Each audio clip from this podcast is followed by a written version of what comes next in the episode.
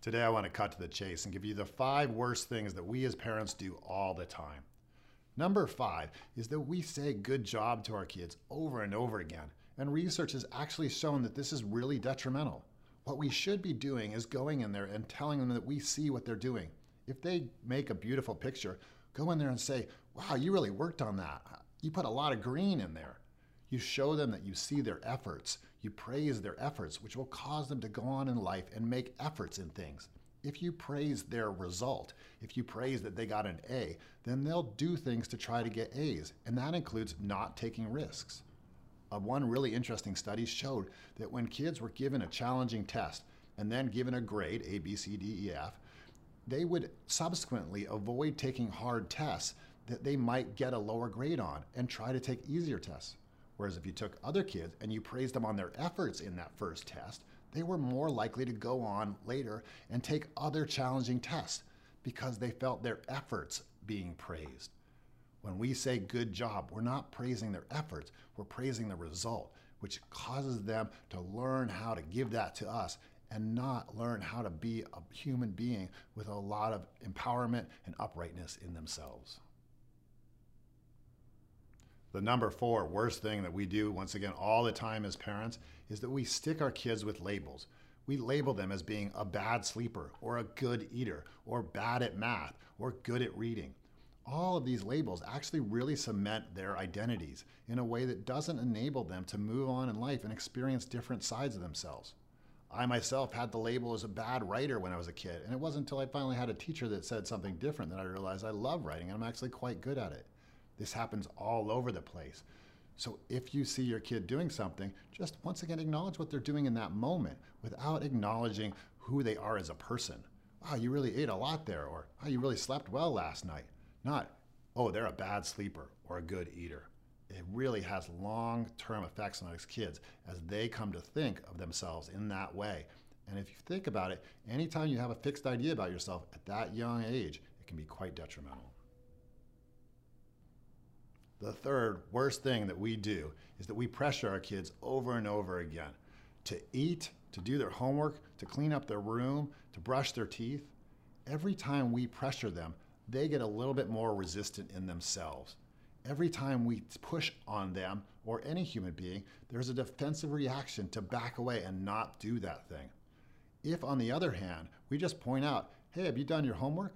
Then they're inclined to think about it on themselves and take responsibility for the act. Quite young with my daughter, we stopped pushing her to brush her teeth and said, Hey, do you want to brush your teeth or not? Now's the time. She actually didn't like it at first. She liked that we were pushing her and telling her what she needed to do because in not doing that, we were asking her to take responsibility for herself.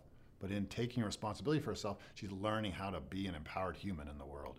And that's what we need to teach them. If you're pressuring your kid to eat all the time, studies have actually shown that they will end up weighing less when they're a few months older. When you don't pressure them to eat, they get in touch with their own desire to eat and they will eat the right amount. Us meddling in there and pushing them to clean their room causes them to be resistant and not clean their room as much as they actually would be inclined to, just based on watching how we keep our house clean. If we keep the house clean, they'll want to do that in their room because they're modeling off us. If we're pressuring them, they'll resist it and it really goes down a bad track, particularly once they become a teenager. The number two worst thing that we do as parents is give our kids timeouts and punishments. Yes, these have a long term detrimental effect on our kids, and unfortunately, they don't even work. Sometimes we get a temporal response where they do what we want for some amount of time, but the reality is it leads to kids with more behavioral problems and they're more defiant and less likely to be happy in life. If, on the other hand, we can figure out why they're misbehaving and learn how to support them to behave by being connected to us, then they will go on and be happier in life, and more immediately, they'll do what we want from them. They'll realize how to be in the family system in a healthy way. By providing punishments, we actually make it harder for them to feel how to be a member of the family in a way that feels good to them. There's a lot to be said about this, and you can watch some of my other videos or read online about this. But timeouts are actually best given to parents. If you feel like the kid needs a timeout, take one for yourself. See if you can cool down. See if you can think about what's happening in this moment and see if you can come at it with more creativity and love that will actually support the situation to go better. so many times their misbehavior is actually an expression of our misbehavior and our bad feelings.